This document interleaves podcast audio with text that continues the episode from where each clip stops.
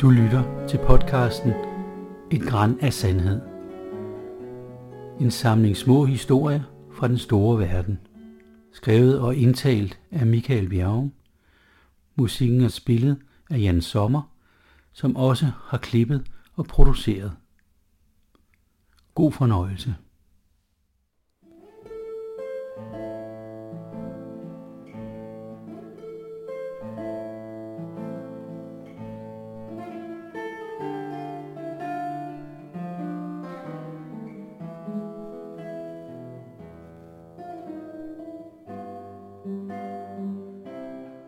Tigene i El Gai. I 2011 udbryder der hungersnød i landene ved Afrikas horn. Millioner af mennesker er i akut fare for at dø af sult som følge af flere års tørke. Særligt slemt er det i Somalia og Etiopien, det sidste land ikke mindst fordi den siddende regering nægter, at der er problemer med fødevareforsyningen. Og det på trods af, at FN erklærer, at dette er den værste katastrofe i mere end 60 år. Jeg bliver udsendt til Etiopien af Folkekirkens Nødhjælp for at hjælpe med at få forsyninger frem til ca. 70.000 mennesker i landsbyer i den sydlige provins Oromia, hvor organisationen i forvejen har projekter og kontakter med lokalbefolkningen. Jeg indkommer til hovedstaden Addis Ababa i begyndelsen af august og installerer mig på Friendship Hotel, som bruges meget af internationale organisationer. Fra hotellet bliver man lige mindet om den store kinesiske indflydelse i Afrika, når man går af vejen Ethio-China Street til Folkekirkens Nødhjælps landekontor. Her har man sørget for indkøb af store mængder mad, og man har indgået en forløbig aftale med et stort lokalt transportfirma om at køre forsyninger til det sydlige Etiopien. Hovedproblemet er, at myndighederne ikke vil give lov til, at lastbilerne kan køre ud af hovedstaden. Jeg har gode kontakter i FN's fødevareprogram, og det lykkedes mig at få et møde med Richard McGuinn, en rødhåret ir, der leder programmet i landet. Sammen får vi foretræde for indrigsministeren og beder om de fornødne tilladelser. Men ministeren afviser vores ønske med en bemærkning om, at ingen mennesker i dette land mangler mad. Jeg beslutter at tage sydpå for med egne øjne at se, hvordan situationen er. Sammen med en chauffør, der hedder Coffee, kører vi til i den uundværlige Toyota Land Cruiser meget tidligt om morgenen ud af Addis Ababa. Efter cirka fire timer stopper vi for at spise frokost i byen Shashamene, som af Rastafari-folkene betragtes som et hovedsæde. På caféen vrimler det med sorte mænd med dreadlocks og de rød-grøn-gule huer. Bob Marley lyder fra højtalerne, og marihuana-røgen ligger tæt i lokalet, men det generer ikke i synderlig grad vores hurtige frokost. Det er lige pludselig som om vi har flyttet os til Jamaica. Jeg har aldrig forstået rastakulturen og deres forestilling om, at Etiopiens tidligere kejser, Haile Selassie, skulle være særligt udsendt af Gud. Noget kejseren selv ved gentagende lejligheder afviste. På vejen videre sydpå kører vi igennem et område, hvor man kan se, at det industrialiserede landbrug er slået igennem. Her er kæmpe store marker med majs og grøntsager, og enorme landbrugsmaskiner kører gennem området. Coffee forklarer, at det er Kina, der har lejet landbrugsjorden for 99 år, og at man tvangsflyttede 10.000 vis af fattige etiopiske småbønder, så der kunne blive plads til det her projekt. Han forklarer, at alle afgrøderne, der dyrkes her, bliver forarbejdet og sendt til Kina. Det virker helt ude i hegnet, at et land, der ikke kan brødføde sin egen befolkning, producerer fødevarer til Kina. Desværre ser man det mange steder i Afrika. Det kaldes landgrabbing.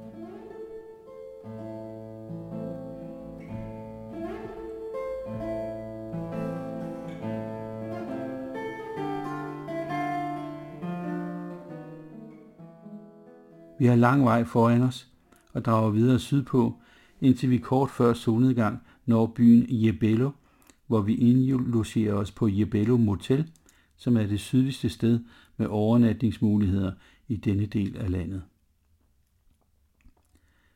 Den følgende dag kører vi mod de fire kommuner, hvor vi har kontakter. Dubuluk, Mega, Das og Elgai.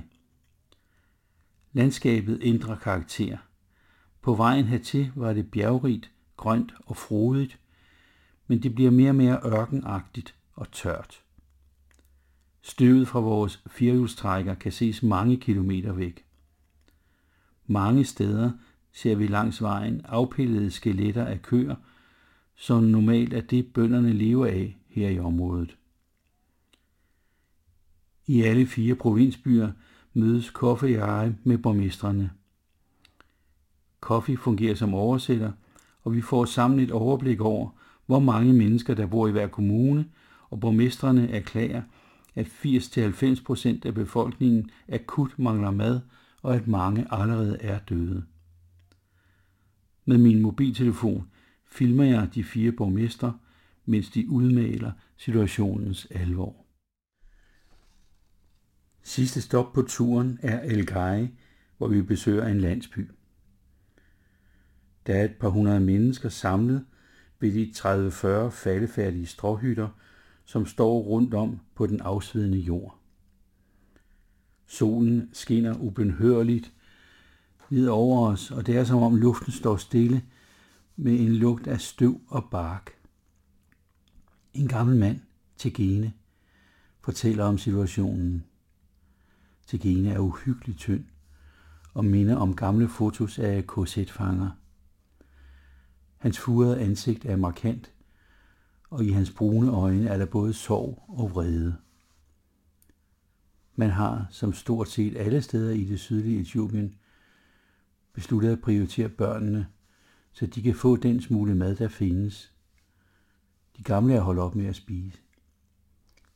Jeg spørger til Gene, hvornår han sidst har spist, og han svarer, at han for to-tre dage siden fik suppe.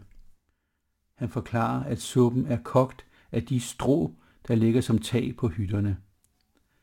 Jeg kigger rundt og kan se, at flere af hytterne har fået demonteret taget, og det er så den lille smule næring, man bruger som føde. Sidst på eftermiddagen kører vi tilbage mod Jebello, og jeg tænker, at det nærmest vil være umuligt at få mad frem til Tegene og alle de andre i Algai, inden det er for sent. Det er blevet meget mørkt, inden vi endelig når til motellet. Næste morgen kører vi tidligt tilbage mod Addis Abeba. I bilen laver jeg oversigter over de fire kommuner, som viser, at der i alt bor omkring 100.000 mennesker, og at 80.000 har brug for øjeblikkelig nødhjælp. Den følgende morgen ringer jeg fra landekontoret til Richard McGuinn, og vi mødes til frokost. Richard har valgt, at vi skal spise på en traditionel etiopisk restaurant, hvor de serverer nationalretten injera. Det er store pandekager, lavet af en særlig kornsort tef. På pandekagerne lægger man så forskellige fyld, som typisk er kødsovs uden kød, og lidt forskellige urter og meget lidt grøntsager, og så spiser man det med fingrene. Mange udlændinge priser konceptet med injera, men jeg indrømmer over for Richard, at jeg synes, selve pandekagen har en svampet konsistens og føles lidt som at tykke i en gammel, uopvredet karklud. Og så er det som om dejmassen gærer videre nede i maven. Jeg kan godt selv høre, at det ikke er tiden at klage over madens kvalitet, og fortæller Richard om, hvor alvorlig situationen er i det sydlige Oromia. Efter at have hørt om forholdene i kommunerne, lykkedes det Richard at få arrangeret endnu et møde med indrigsministeren. Richard og jeg taler om den politiske situation i Etiopien, som har været regeret af det samme parti gennem mange år. Partiet hedder Ethiopian People's Revolutionary Democratic Front og forkortes EPRDF. Jeg kan ikke lade være med at referere til Monty Python-filmen Life of Brian, hvor de forskellige politiske grupperinger har alle mulige opfindsomme forkortelser. Richard er helt med og kan se det absurde i situationen. At en regering, der kalder sig repræsentant for folket, ikke anerkender, at det selv samme folk dør som fluer af sult. Den følgende formiddag i Indrigsministeriet viser jeg ministeren de videoklip, jeg har optaget med borgmestrene, og jeg præsenterer tal for, hvor mange mennesker, der er behov for forsyninger.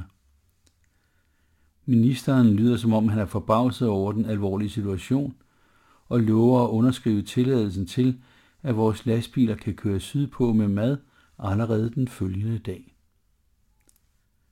Jeg kan ikke være med at spekulere på, om borgmestrene efterfølgende vil opleve ubehagelige sanktioner ved åbent at fortælle udlændinge om situationens alvor.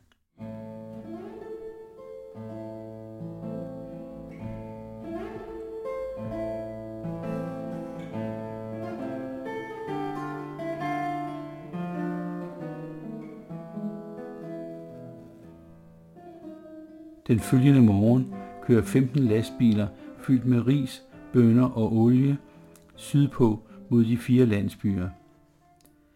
Jeg har travlt med at ordne rapporter, regnskaber og informere offentligheden i nogle meget hektiske dage på landekontoret. Men efter 10 dage får jeg mulighed for at gentage turen med min, med min chauffør og oversætter Koffi og igen besøge Jebello og El Gai. På vejen møder vi nogle af lastbilerne, som returnerer tomme til hovedstaden for at få fyldt endnu flere forsyninger på. Jeg vinker begejstret til chaufførerne og får thumbs up af dem.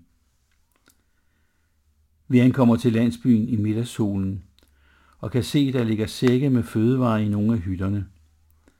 Børnene løber rundt, og der er gang i et bål med tre store gryder, hvor ris og bønner koger livligt.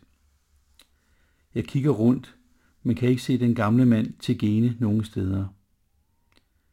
Jeg får kaffe til at spørge, om vi kan tale med ham, og et ældre ægtepar kigger sørmodigt på os og peger ud af landsbyen, hvor der er en snes nødtørftigt gravede grave. Her ligger han så til gene. Vi nåede det ikke.